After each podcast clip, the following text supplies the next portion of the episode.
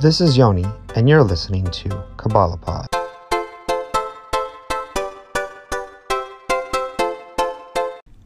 We're told that in the month of Adar, our joy increases. Purim is a counterpart to Yom Kippur, and is a casting of lots that judges us before Hashem.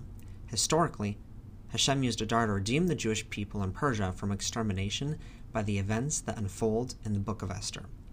There are special traditions for Purim, including hearing the Megillah and giving gifts, but I digress from where I'm going with those mitzvot. In particular, there's two traditions I want to look at. One fun Purim tradition is dressing in costume. The other one, we're to drink enough that we can't tell the difference between blessed as Mordecai and cursed as Haman. Some interpret this to be a sip of wine and then sleeping, since really, if you're asleep, can you tell the difference between the two?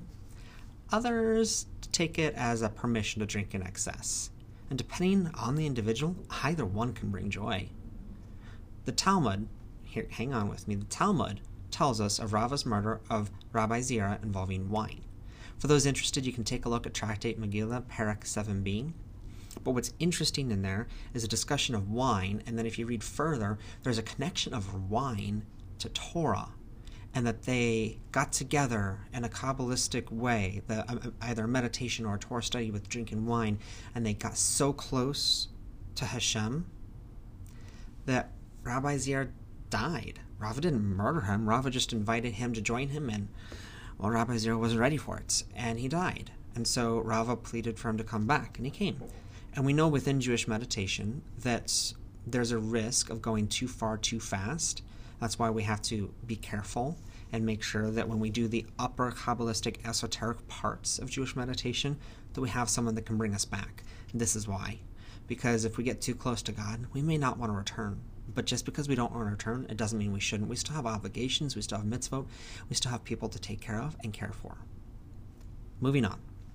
It seems that whether little or a lot, wine does relate to Torah, and this holiday brings the marriage of the two to help us grow closer to Hashem.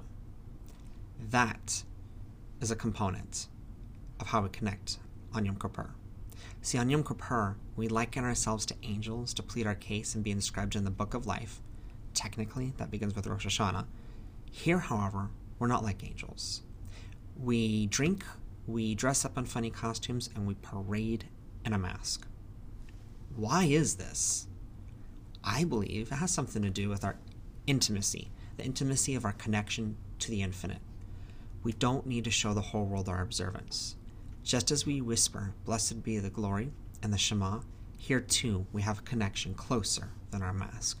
Truly, the mask, the costume, isn't to parade to Hashem, not to show off to Him.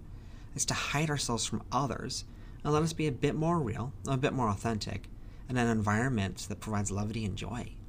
And as long as we take time to pause and listen, pause and absorb, pause and connect, we can find ourselves in a connection to God that no one else can see on this day. That's my takeaway, and I hope it is yours too. That we can wear masks and costumes on Purim and we can drink, but this day, it's not about doing all that. This day is when our shell doesn't decide who we are. You can look at me and you can see a cowboy, you can see an astronaut, you can see however I dress. But Hashem, Ein Sof, that's a day when my neshama can connect despite the outward appearance. And that's the power and necessity of Purim.